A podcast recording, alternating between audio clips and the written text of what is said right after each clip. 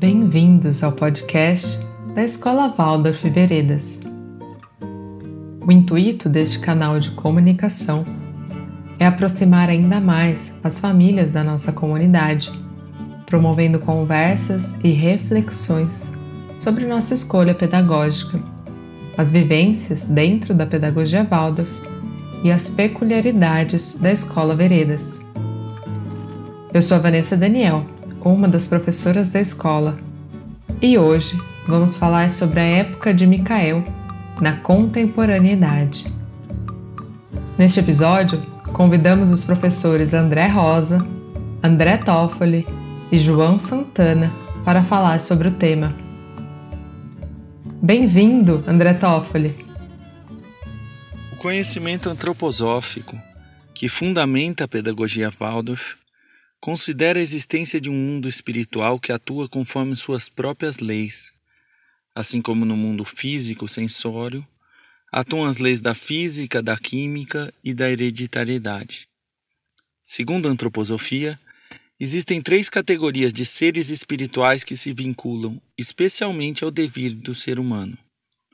Este conhecimento é compartilhado com outras culturas e tradições espirituais ou religiosas. A primeira categoria são os guardiões da memória individual, ou anjos, que acompanham o ser humano através de suas encarnações terrestres e sucessivos períodos de espiritualização. Pela forma de atuar, o anjo, em nossa época, está profundamente ligado àquilo que pode ser chamado de nosso eu superior. A segunda categoria são os arcanjos, que se vinculam à evolução dos povos e suas línguas.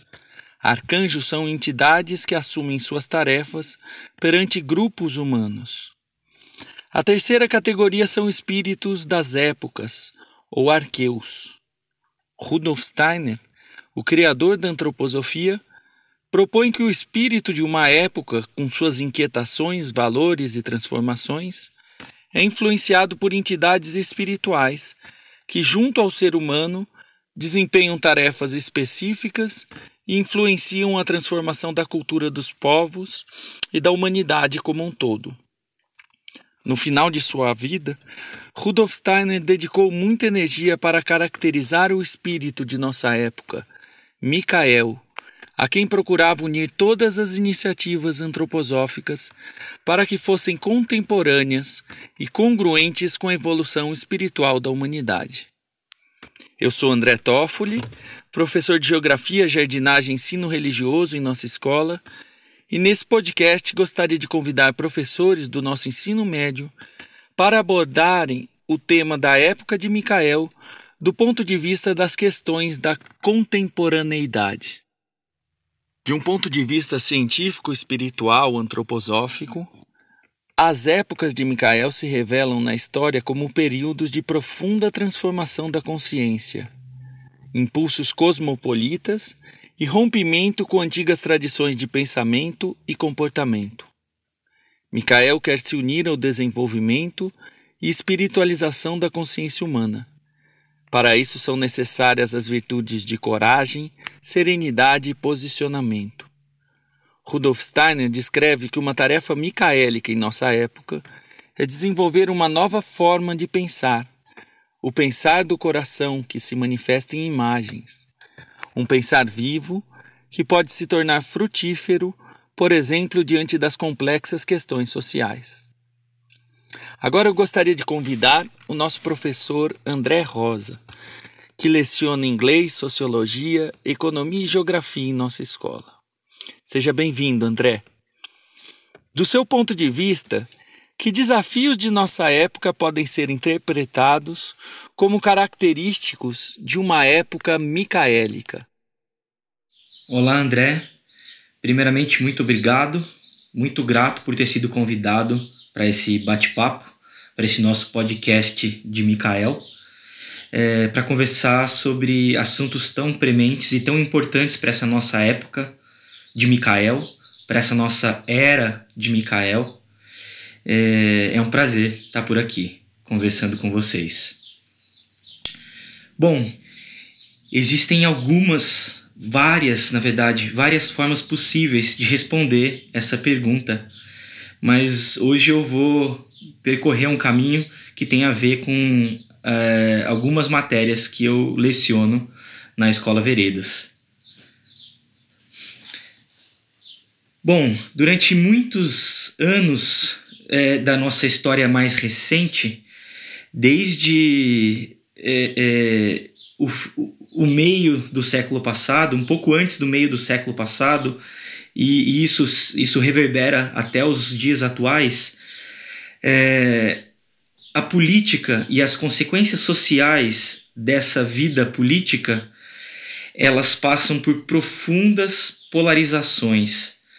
É, eu acho que talvez a polarização mais evidente e talvez a mais clássica da ciência política e da geopolítica é a polarização entre União Soviética e Estados Unidos, entre comunismo e capitalismo, uma oposição bastante radical e, e, e muito muito demarcada. O bem e o mal eram muito claros é, e o mal estava fora de mim. O bem tinha a ver comigo e o mal fora de mim. Essa polaridade é, é, orientou basicamente toda a nossa história recente e, e, e, toda a nossa política recente. E ainda hoje os reflexos dessa polarização são bastante evidentes. E, e isso é um grande desafio para que a gente possa fazer de fato política. Porque a política, na verdade, é, é, é a arte de, de conversar, a arte de congregar, de transformar é, é, é convivências impossíveis é, em convivências possíveis. Então a, a, a, política é a sublimação da guerra, a sublimação da violência, é, é, é enxergar o outro e, e, como, como alguém legítimo, como uma alteridade legítima. E, e essas polaridades, na verdade, têm se mostrado bastante complexas para a gente conseguir vivenciar essas potencialidades da política. É, institucional ou não, que podem nos ajudar a viver coletivamente. Mas para entender verdadeiramente a geopolítica e toda a sua complexidade, é muito importante que a gente consiga transcender esse bem que está dentro e o mal que está fora. É bem importante a gente conseguir olhar para as questões de uma forma ampliada. É, a gente tem, por exemplo, na década de 70, final da década de 70, a Revolução Iraniana. Então, se por um lado é, o Shah Reza Pahlavi representava é, é, o imperialismo norte-americano que estava promovendo uma aculturação é, é, no Irã e isso despertava é, um sentimento de repulsa e ojeriza de boa parte da sociedade, né, que estava vendo a sua cultura ruindo estava vendo é, é, o Ocidente entrar no Irã de forma muito contundente e muito rápida. É, por outro lado, a gente tem o Ayatollah Khomeini que é, é, é, derruba esse, esse mal, entre muitas aspas, imperialista estadunidense e que implanta um, um, um governo teocrático absolutamente nacionalista né? E, e, se a gente olha dessa forma, o mal tá, tá, tá fora de mim, a gente não olha, por exemplo, para a questão bastante importante do cerceamento das liberdades individuais, da liberdade da mulher que sofreu duríssimos ataques depois da, da, da, da Revolução Iraniana e da implementação do governo teocrático é, do Ayatollah, é, é, impulsionado pelo Ayatollah Khomeini. E, e por outro lado também, né, se a gente simplesmente condena essa revolução, é, é, a gente está esquecendo o aspecto negativo que de fato a presença estadunidense no Irã causava da, da aculturação iraniana, é, da morte de muitos, muitas é, culturas milenares é, é que, que têm grande importância para a história da humanidade, né, que estavam se perdendo por conta dessa, dessa presença muito forte e muito contundente dos Estados Unidos no Irã. A gente pode também extrapolar isso e, e, e olhar um pouco para o Talibã, uh, agora, essa retomada do Talibã no Afeganistão, e, e, primeiramente a expulsão do Talibã em 2001 e esses 20 anos é, de tutela do governo estadunidense no Afeganistão. É muito difícil a gente encontrar vilões e, e, e mocinhos nessa história, né? A gente tem muitos mocinhos misturado com vilões e vilões que são mocinhos e é muito complexo a gente analisar é, essa questão geopolítica com o bem que está completamente é, é, é, dentro de mim e o mal que está completamente fora de mim. É muito difícil entender o que acontece hoje no Afeganistão se a gente olhar dessa forma. E aí a gente pode transcender também essa questão e a gente pode conversar um pouco sobre a política é, é, cotidiana, sobre as as instâncias mais próximas da gente é, na vida política, a política municipal, a política federal e a política cotidiana, a política nas relações. É, essa polaridade da Guerra Fria, ela não acabou na queda do muro e ela não acabou na queda da União Soviética. Essa polaridade ela está absolutamente é, é, imbricada nas nossas discussões políticas, nos nossos posicionamentos políticos. É muito difícil a gente falar de política sem lançar mão dessas polaridades e sem é, é, é, interpretar o bem como algo que, que está próximo de mim e o mal algo que não se vincula a mim. Então a, a política ainda não conseguiu superar essa polarização. E a gente percebe isso nas discussões é, é, em família, nas discussões com amigos, é, nas discussões institucionais, como, como a política está toda é, é, manchada, entre aspas, é, dessas, dessas, desses conflitos de, de, de alteridades que não se enxergam. E, e isso está cada vez mais forte né, com a pulverização da informação, nesse momento de, de globalização, é, é, tecnologia da informação, internet, que pulveriza a informação, democratiza, facilita a produção de informação, a gente vive isso assim até as últimas consequências. A gente está é, é tá no momento que criam-se realidades paralelas que não se conversam e que, e que enxergam como o mal absoluto o que está fora dessa realidade. Então, é, é, consumo de mídias virou um, um, um grande, uma grande bolha social que não se conversa.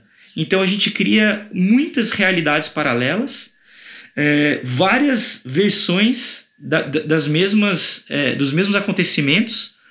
É muito complexo a gente definir, entender o que é verdade, o que é uma informação verdadeira. Esse é um desafio enorme de, de, dessa nossa época. A gente fala e não se escuta. Então a gente é, é, não consegue enxergar o outro. Ou melhor, a gente consegue enxergar o outro como o mal que está fora de mim e que, portanto, não me pertence e que, portanto, deve ser combatido. E, e, e, isso gera esse fenômeno das notícias falsas, das fake news, que, que tanto dificultam a informação, o julgamento, a formação de opinião, o posicionamento. É muito difícil se posicionar diante dessas versões e narrativas tão antagônicas sobre os mesmos fatos e acontecimentos. Então, é, é, nesse momento histórico-cultural, nesse século XXI, a gente é, fala e não se escuta. A gente se coloca, mas não se enxerga. É, é, essa, essa polarização ela vem de algo tradicional, é um impulso do passado. É, é, me parece que a Guerra Fria não foi superada na sua essência social. Ela foi superada como conflito geopolítico, mas não como essência é, cultural. E a gente ainda vive sob efeito dessa Guerra Fria e sob efeito dessas polarizações que dificultam em absoluto é, a vivência do que é política, a vivência do que é o outro, do que é a convivência, do que é o, o viver social, viver em grupo. E talvez esse seja o nosso grande desafio da atualidade, viver o coletivo permeado das, das variedades e das diversidades socioculturais. Então, se a gente escuta é, de emissoras estadunidenses narrativas sobre o que está acontecendo no Afeganistão nesse momento, é, essa, essa narrativa contrasta de forma muito antagônica e contrasta, contrasta às vezes de forma bem absoluta com as narrativas que a gente escuta de lideranças do Talibã sobre esse mesmo fato, sobre essa retomada de poder é, é, do Talibã no Afeganistão. É, então, para entender de fato essa questão geopolítica, essa questão é, é, política, essa questão social, esses acontecimentos históricos, a gente precisa conseguir olhar essas duas narrativas, enxergar o que de bem e o que de mal há nessas narrativas e nessas, e nesses, nessas realidades que são muitas, muitas vezes paralelas mas que na verdade falam sobre o mesmo acontecimento. Esse talvez seja um dos grandes desafios da nossa época, a gente conseguir é, é, se posicionar, é, criar juízo e entender essas questões tão complexas que envolvem vida, que envolvem morte, dor, sofrimento, liberdade, questões tão profundas é, é, que, que são descritas de forma tão absolutamente antagônicas. Então, como que a gente se posiciona diante disso? Como que a gente é, é, é, escolhe um lado, se é que a gente precisa escolher um lado, né? Mas como que a gente se coloca diante dessas questões? Como que a gente consegue olhar para essas diversidades de narrativas e, e, e descobrir, entender o que de fato é real, o que de fato é bom, o que de fato é mal, é, é, o que é o bem, o que é o mal dentro dessas, dessas, é, desses acontecimentos. Agora eu dei o exemplo do, do Afeganistão, mas na verdade é, eu falei um pouquinho antes sobre a nossa política municipal, estadual e principalmente federal, como, como essas, essas narrativas antagônicas e que não se conversam e que nem se conhecem é, é, descrevem é, a realidade de uma forma muito, muito diversa, muito distinta. E aí, como que a gente se posiciona diante dessa, dessas narrativas antagônicas? Como que a gente cria o nosso julgamento? Essa é uma pergunta muito frequente dos alunos, mas como que eu sei o que é a verdade? Como que eu sei o que é o bem? Como que eu sei o que, o que é o mal? E, e essa é uma pergunta que os alunos fazem, mas que a gente deve se fazer o tempo todo. É, é, o que, que a gente precisa ver, ouvir, é, é enxergar para que a gente mude de opinião? Essa é uma pergunta interessantíssima. O que, que a gente precisa para que a gente consiga mudar de opinião? E quando a gente se faz essa pergunta, a resposta dessa pergunta já nos conta um pouquinho sobre o nosso posicionamento se é mais ou menos flexível é, é, e dessa forma menos sujeito a essas polarizações e essas cegueiras do diverso, do diferente. Então, esse, esse talvez seja de fato o grande desafio ligado à política, ligado à geopolítica, à, à, à realidade social que a gente enfrenta nesse século XXI é, nesse momento histórico-cultural. Que caminhos você enxerga para lidarmos com estes desafios? Bom, essa segunda pergunta também pode ser respondida de várias formas, é, mas eu vou abordar um pouco os caminhos para lidar com esses, com esses desafios, principalmente os desafios que eu é, apresentei na resposta anterior.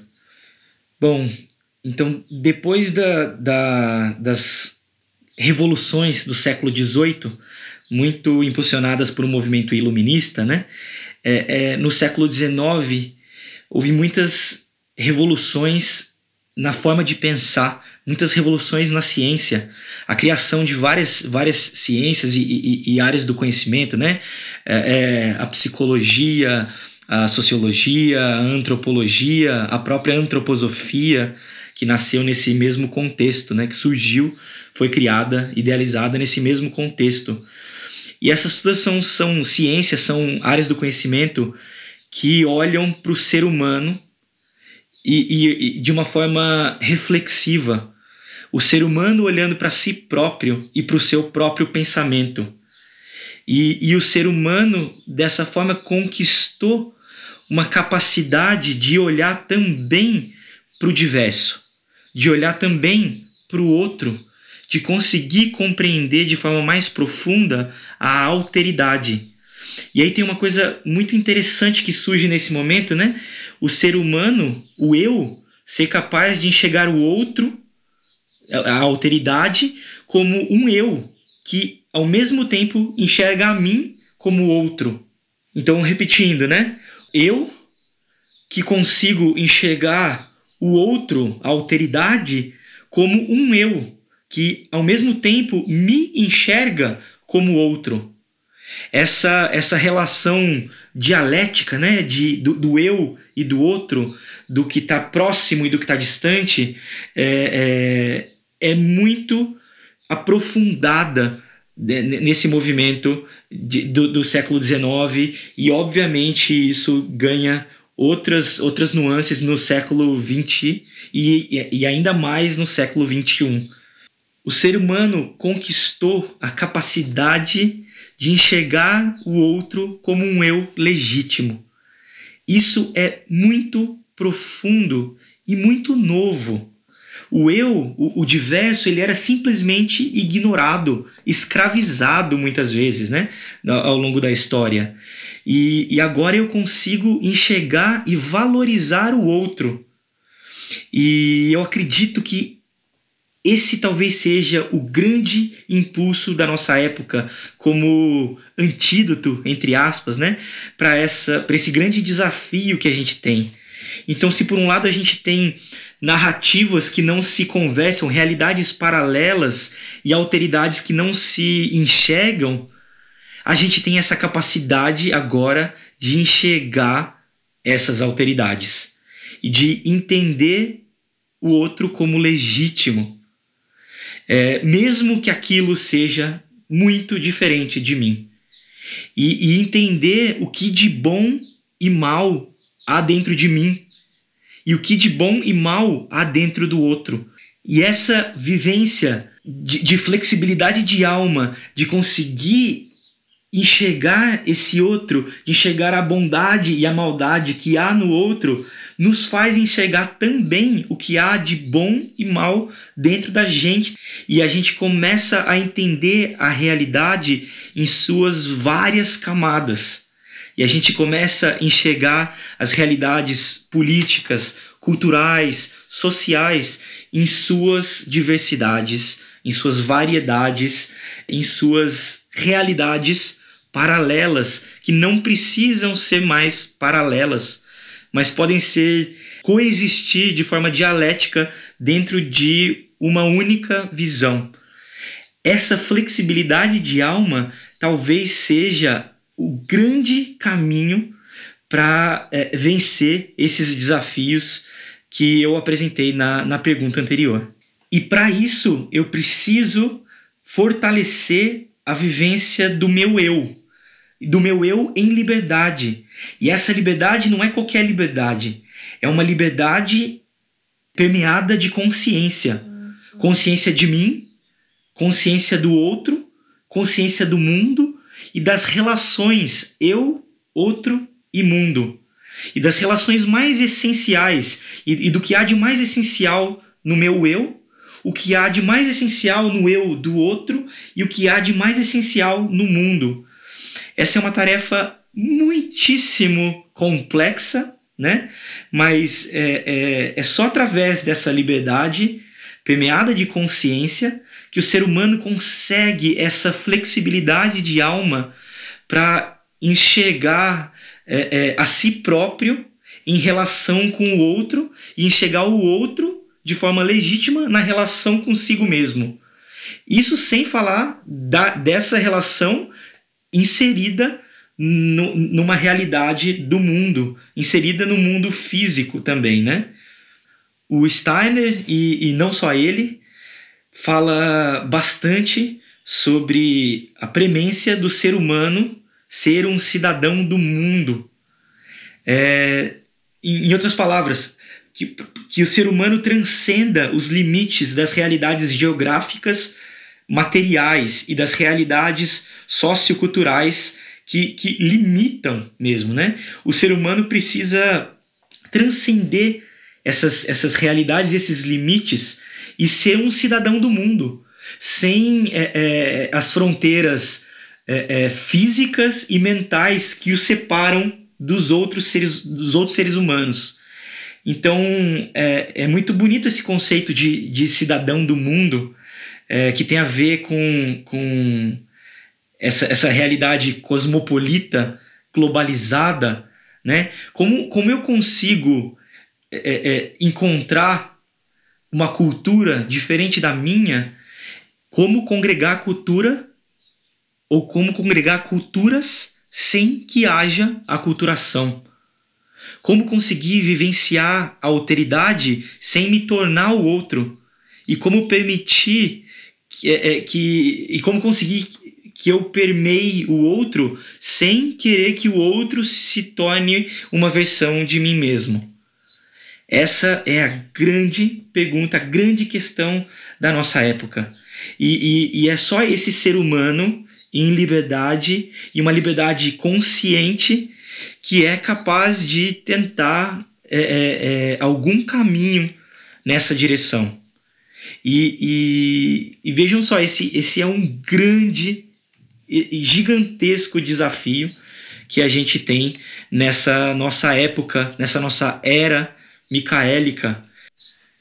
E retomando o que o André disse ainda há pouco, é, isso tem tudo a ver com essa nossa era micaélica, essa era de Micael, essa ampliação e transformação da consciência, essa espiritualização, essencialização da consciência que precisa ser ampliada e precisa, é, é, através dessa, desse eu em liberdade, é, é ser flexível o suficiente para conseguir congregar as, as várias individualidades, as várias alteridades numa experiência única.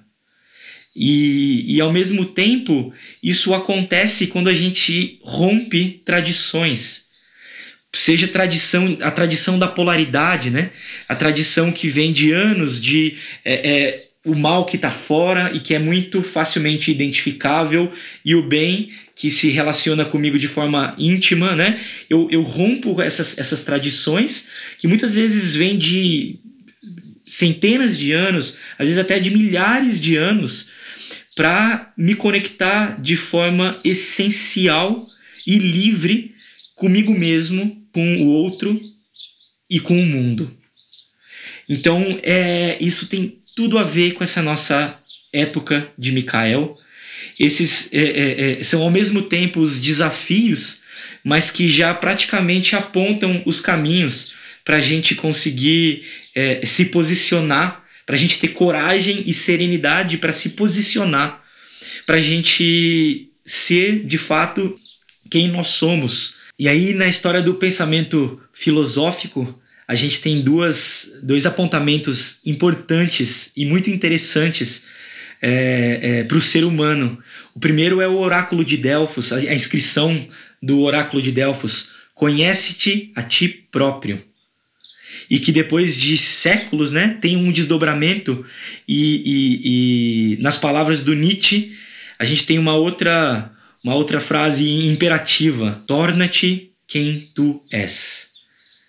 Essa frase do Nietzsche ela está bem nesse contexto de virada de consciência, né? O Nietzsche é, é, viveu nessa transição do século XIX para o século XX e, e ele faz um convite ao ser humano para que se reconecte com a sua essência, para que é, é, encontre a sua verdadeira potência, né?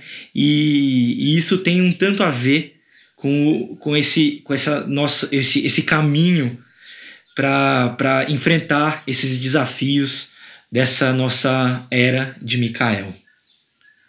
Precisamos de muita coragem e serenidade para lidar com esses grandes desafios que acontecem externamente, mas que acontecem muito internamente também.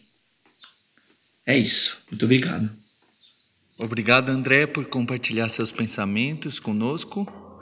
Agora eu gostaria de convidar o João Santana, professor de Biologia e Ciências em nossa escola, que tem se dedicado a estudar o tema das diferentes gerações. João, como podemos caracterizar as gerações? Olá, André. Agradeço o convite para esse podcast. Então, essa pergunta como é que nós podemos caracterizar as gerações?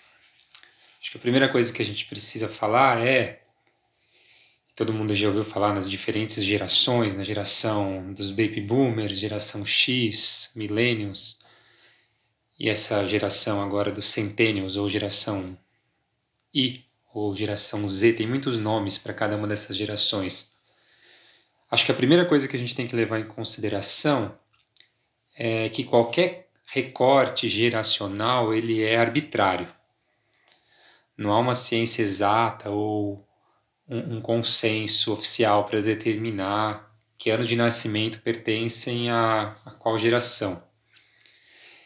E é interessante também dizer que essa divisão em gerações, ela surgiu em primeiro lugar do marketing nos Estados Unidos na década de 50 e 60, de 1950 e 1960.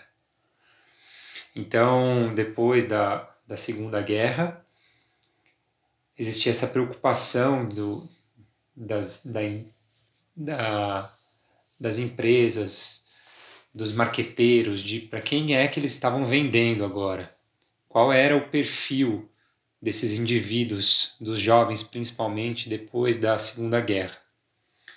É interessante que começou como uma divisão é, de gerações pelo marketing, mas depois isso foi então isso migrou para ciências teóricas, para economia, para psicologia e para filosofia. É, tem mais uma coisa interessante que a gente precisa dizer, algumas na verdade. A primeira delas é que esses rótulos geracionais eles são bastante apesar da gente definir isso claramente a partir de, de qual data de nascimento é, o indivíduo pertence a qual dessas gerações, isso na prática não é bem assim, né? Existe uma flutuabilidade, a gente dá uma delimitação muito clara para algo que não é tão claramente delimitado. Mas esses rótulos geracionais, eles são úteis, porque a gente consegue ver que realmente em períodos distintos da história, da história recente, a gente encontra características é, comuns aos indivíduos que vivem nessas, é, nessas épocas. Então, como é que essas gerações são definidas e o que, de certa forma, é aceito de forma ampla como essas gerações? Então, a geração, a primeira geração, como eu falei, seria dessa geração dos indivíduos que nasceram depois, bem com o fim da Segunda Guerra. Então, os baby boomers nasceram de 1946 a 1964. Então, como o nome diz, são os indivíduos que são os que fazem filhos em grande quantidade. Eram os indivíduos que estavam preocupados com a reconstrução da vida depois da Segunda Guerra. Então, esses são os, os baby boomers. A geração seguinte é a geração conhecida como geração X. São os indivíduos que nasceram de 1965 a 1979. E aí tem uma coisa interessante, porque se de um lado os baby boomers eram essa geração que vinha depois da Segunda Guerra e que tinha é, um objetivo muito claro de reconstrução, a geração que veio seguinte, então, essa geração X, é a geração que teve contato com as primeiras críticas ao modo de vida ocidental. Então, durante esse período aconteceu a Guerra do Vietnã, e é, então foi uma geração que começou a se encontrar, começou a se deparar com os conflitos que viviam dentro do modo de vida ocidental.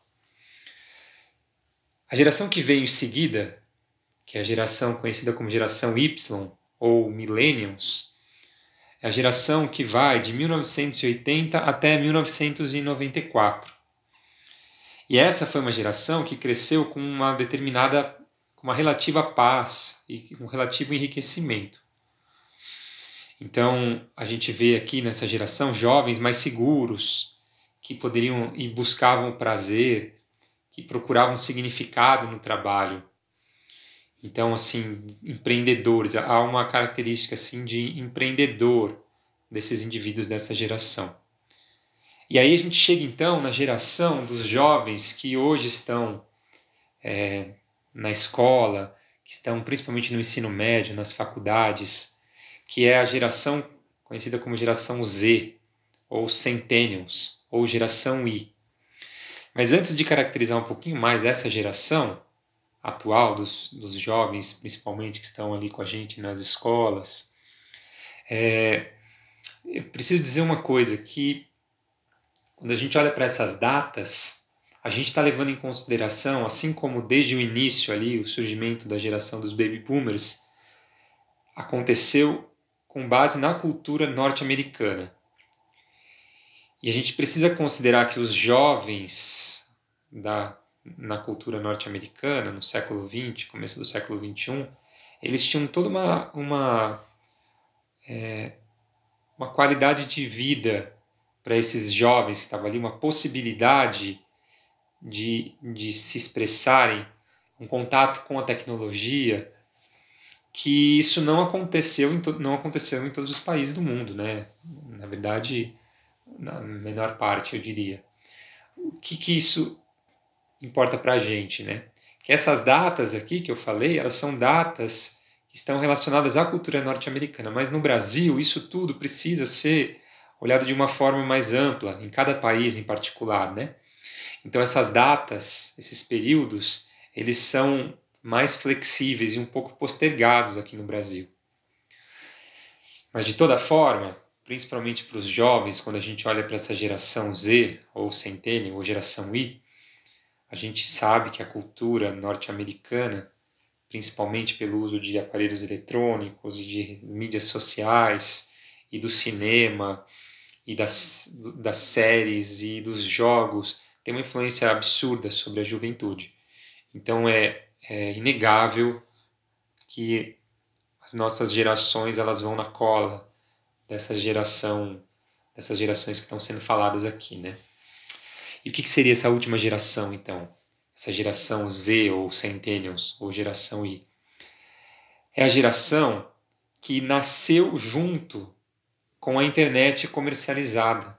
Então a internet foi comercializada em 1995 e essa geração, caracterizada como geração Centennials ou Z, então seria a geração que nasceu com a internet e que os membros mais velhos dela, então essa geração, esses indivíduos que nasceram em, em 95, eles se tornaram adolescentes ou pelo menos chegaram à puberdade junto, coincidentemente, com o lançamento do iPhone. E o que, que significa isso? O iPhone ele foi o precursor de todos os smartphones, né? Então é a primeira geração que virou adolescente junto com os smartphones na mão. E a geração também, uma vez que em 2006 o Facebook, que era a grande rede social na época, ela se tornou é, disponibilizada para maiores de 13 anos, então é a geração que nasceu com a internet, que se tornou adolescente, ou pelo menos é, atingiu a puberdade junto com as redes sociais, como o Facebook, e também que viveram toda a adolescência junto com os smartphones. Que desafios as gerações contemporâneas enfrentam que podem ser interpretados como questões micaélicas? Bom, então vamos lá. É, uma possibilidade seria a gente olhar para essas diferentes gerações que foram citadas anteriormente, para que a gente olhasse então para os é, para desafios ou para questões micaélicas para essas gerações. Mas talvez o que torne um pouco mais fácil a nossa análise aqui seria olharmos para como as diferentes gerações, com o passar do tempo, se relacionaram com diferentes perguntas, com diferentes questões. Para isso, eu vou usar como apoio um livro da psicóloga Jean Twenge. Ela escreveu um livro chamado iGen, porque as crianças superconectadas de hoje estão crescendo menos rebeldes, mais tolerantes, menos felizes e completamente despreparadas para a vida adulta. E por que a gente vai partir desse livro aqui? Porque ela é uma estudiosa das gerações e ela conseguiu, nos bancos de dados de diferentes questionários nos Estados Unidos, é, perguntas que são feitas, as mesmas perguntas que são feitas há décadas para, diferentes jovens.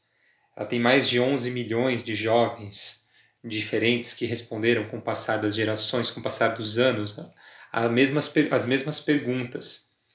E com isso, a gente tem aqui então é, uma base sólida de observação para entender como é que as gerações, com o passar do tempo, se relacionaram com diferentes questões. Então, por exemplo, a gente consegue ver que com o passar dos anos, nós temos um grande desafio para as gerações, isso se torna cada vez mais acentuado, que é uma dependência dos familiares próximos, dos pais e das mães que eu quero dizer com isso? A gente vê que esses jovens eles estão, os, os indivíduos, né, eles vão se tornando com o passar do tempo cada vez mais dependentes dos pais, das mães. Eles vão se tornando cada vez mais é, assistidos pelos pais e pelas mães. Cada vez menos eles ficam sozinhos. Cada vez menos eles conseguem estar num lugar sem que alguém saiba exatamente aonde está e fazendo o quê? Cada vez mais ele precisa se sentir seguro, cada vez mais ele precisa se sentir conectado a essa pessoa que protege, que supre. Então a gente vê como consequência que os indivíduos, com o passar do tempo, cada vez mais demoram para trabalhar, para conseguir dinheiro. Cada vez mais eles, eles estão, então, é, ainda ligados a esse ninho. Então, talvez uma primeira questão é, micaélica que a gente vê tem relação com isso, com essa necessidade de se sentir a todo, a todo tempo assistido, protegido e conectado a alguém, alguém que vai te proteger. E essa sensação de segurança vem por outra pessoa e não por algo conquistado. Um desafio aí. Os encontros também, eles se transformaram com o passar do tempo e os encontros presenciais, eles foram se tornando cada vez menos a regra e os encontros agora virtuais e remotos isso sem contar, claro, no nosso contexto de pandemia, que isso é amplificado muitas vezes, mas os encontros presenciais, então, eles são substituídos por encontros à distância. Tem algumas coisas interessantes para a gente pensar sobre isso, né? A primeira delas é que quando eu estou presencialmente com alguém, eu não estou me vendo, eu estou tendo na pessoa da minha frente um espelho de quem eu sou, de como eu estou agindo, de que eu estou fazendo. É, nessa, é na conversa, é no conflito, é no encontro que eu consigo aos poucos entender quem eu sou e reconhecer minhas características, reconhecer os, o meu temperamento, é, me encontrar. Agora, num encontro virtual, o espelho de quem eu sou fisicamente está ali todo momento exposto. Eu estou conversando com outra pessoa ao mesmo tempo que eu me vejo. E eu coloco filtros que eu escolho. Eu escolho o meu melhor ângulo, escolho o melhor fundo, escondo o que eu não quero que seja visto. Eu consigo é, me manifestar de uma forma que ao mesmo tempo eu já vou pulindo isso que eu vou apresentar para outra pessoa que está na minha frente.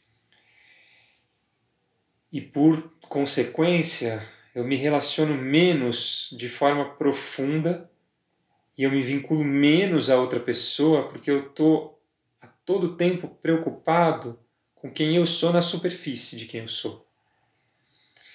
Então, aí a gente tem uma questão de como é que o encontro pode se tornar profundo. Como é que no encontro eu deixo com que o outro veja quem realmente eu sou?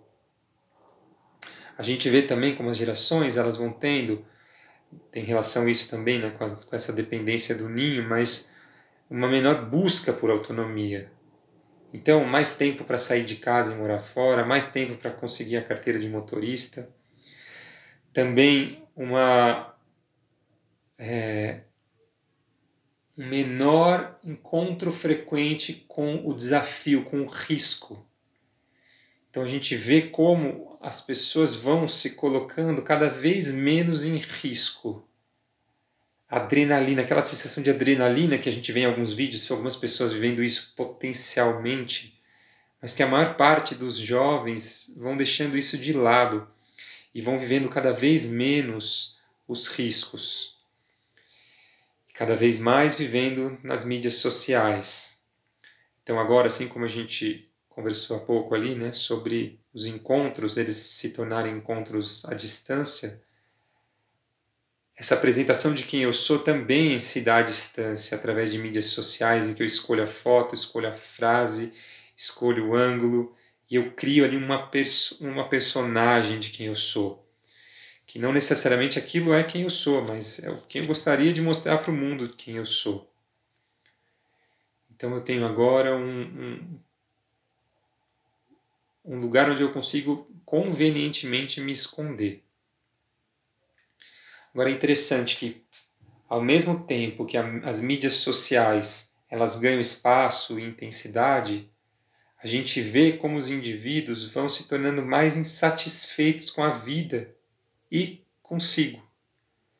Então relatam nessas pesquisas que eles se sentem excluídos, inúteis, imprestáveis então, ao mesmo tempo que você cria uma personagem que você tenta esconder aquilo que você acha que deveria ser escondido, ou seja, você vai se polir para apresentar, para se apresentar para o mundo como uma pessoa melhor. Ao mesmo tempo, isso gera uma sensação de, de, de insatisfação com a vida curioso. Que o foco fica nessa superfície, nisso que eu quero apresentar, e com isso eu me relaciono pouco com aquilo que é essencial. E com isso surge essa sensação então de satisfação. A gente vê também como a depressão é algo que cresce assustadoramente nos últimos tempos. E isso ainda relacionado com talvez uma última questão que a gente poderia trazer aqui, que é como é que as gerações contemporâneas podem se vincular novamente com o sono. Então a gente sabe, nas pesquisas mais modernas, a ciência diz isso claramente, que o sono ele vai ganhando cada vez mais é, importância. Ou melhor, a gente vai entendendo cada vez mais a importância do sono e dos sonhos como isso tem relação com o processo de aprendizagem, como isso tem relação com a memória e como isso tem relação com a criatividade. Então, se tornar criativo, é, para isso a gente precisa do sono e do sonho. E a gente tem uma geração que dorme menos. Uma geração que tem um smartphone na cama, que vai dormir com estímulo visual, que vai trabalhar até o último minuto possível através das redes sociais, da comunicação pelos aparelhos eletrônicos. Então, uma grande questão é como é que eu separo agora o meu trabalho da minha vida pessoal? Como é que eu consigo separar agora o estímulo do não estímulo, a luz do escuro, o estresse do relaxamento? Como é que eu consigo agora me vincular com o sono, criar um espaço para que eu possa é, mergulhar no sono profundo, que eu possa mergulhar no sono rei, nos sonhos. Como é que eu posso agora respirar entre a vigília e o sono? Em sua opinião, como podemos nos relacionar com jovens nesta época? Bem, eu acho que uma primeira coisa para a gente levar em consideração é o que a gente está falando até agora sobre o que, que tem acontecido com as gerações com o passar do tempo. É, o que, que a gente entende que está se transformando? Então, acho que esse é um primeiro passo. O segundo passo é levar em consideração o lugar que a gente está e o que a gente está vivendo no momento que a gente vai se relacionar com esses indivíduos. Então, é um contexto de pandemia, um contexto outro, é, em determinada cidade, em determinado país. Acho que tudo isso precisa ser levado em consideração e principalmente quem é que é o indivíduo na minha frente. Então, acho que uma primeira coisa é que a gente não tem uma receita definida para se relacionar com jovens dessa, jovens dessa época, mas que a gente tem abertura para, de um lado, olhar o que a gente tem como fato quais são as características dessa geração e, por outro lado, a abertura para olhar quem é o indivíduo que está na minha frente. Mas acho que tendo isso como pano de fundo, a gente tem que é, caminhar na direção do que a gente entende que poderia ser desenvolvido nessa, nessa geração então de jovens. Tem uma coisa interessante no livro da Jean também, que ela diz ela mostra o que os jovens respondem para a pergunta. É, quando eles falam, não a pergunta, mas quando eles falam sobre as coisas que eles aprendem na escola que são importantes para a vida. A pergunta é essa, né? O que você aprende na escola é importante para a sua vida? E a gente vê como nas últimas gerações isso vai lá para baixo, como consideram como não importante o que se aprende na escola. Então, olha que interessante, né? para a gente olhar para essa pergunta, a gente considera a geração, o país, o lugar que a gente está, a gente considera o contexto que a gente está vivendo, quem é o indivíduo naquela, na nossa frente, mas a gente leva em consideração também que a forma como a gente tem se relacionado com os jovens, em geral, não tem sido impactante ou não tem sido considerado importante para eles na própria vida. Então, o que, que a gente pode fazer? Como é que a gente poderia se relacionar com esses indivíduos? Bom, olhando para o que a gente falou antes, tendo em mente que a gente precisa trazer atividades que desenvolvam autonomia, em que eles se sintam seguros e que se sintam capazes de fazer por eles e não mais por alguém que faz por eles. E que as atividades elas tenham significado então, se for algo simplesmente dado como conteúdo da escola, como eles como alegam, né? Esse conteúdo tem que ser dado com significado. O que é feito para esses indivíduos precisa estar repleto de significado. A gente precisa possibilitar também, nessa relação com eles, com elas, um espaço para os encontros. A gente tem que possibilitar encontros que gerem um espaço de escuta e de fala, e que sem filtro, Então, que eles possam realmente se relacionar e possam falar deles agora de um lugar profundo. Que eles possam ouvir o outro indivíduo também de forma profunda. E possibilitar que eles lidem com conflitos que vão surgir desse encontro então, esse encontro não polido, não filtrado, esse encontro real de indivíduos, ele vai gerar conflito. E lidar com esse conflito é parte importante, mas lidar por eles. E não por alguém que, que resolva o conflito, mas que eles lidem com esse conflito. Talvez um último caminho aqui que me, me vem para a gente pensar nessa relação com os jovens é gerar é, movimento e movimento também com sentido. Então, nesse contexto que a gente vê de menos saídas de casa, de menos é, ações que coloquem o indivíduo em risco, esse caminho de permanecer seguro, protegido e guardado dentro de casa, o organismo não se move. Então, gerar movimento, gerar ações que também tenham sentido, e ações que vão na direção contrária de todo o cataclisma ambiental que a gente tem anunciado, de toda essa insegurança que a gente se confronta. Então, jovem, ser jovem hoje é estar num contexto de muita insegurança em relação a, a tudo que o envolve.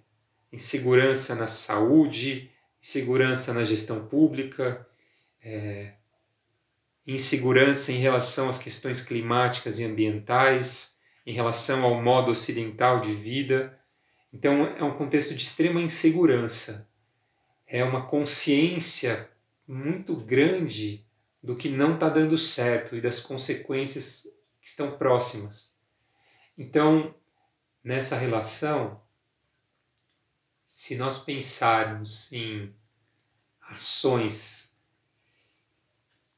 que tragam esperança para esse indivíduo, a gente vai ajudar é, ele a se encontrar não apenas com o que é profundo mas com aquilo que vai levá-lo para um futuro melhor. Então, se relacionar com os jovens é levar em consideração o que está acontecendo com as gerações, de onde a gente está vindo e para onde a gente vai.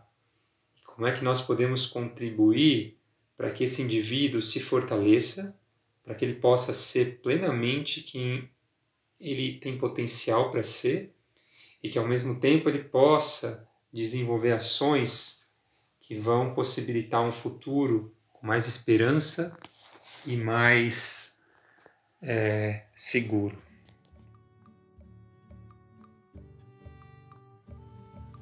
Obrigada, João, pela sua participação. Obrigada, professor André. Que bom que você chegou até aqui. Fique à vontade para mandar sugestões de temas, compartilhando conosco seus anseios e dúvidas. Muito obrigada e até o próximo episódio.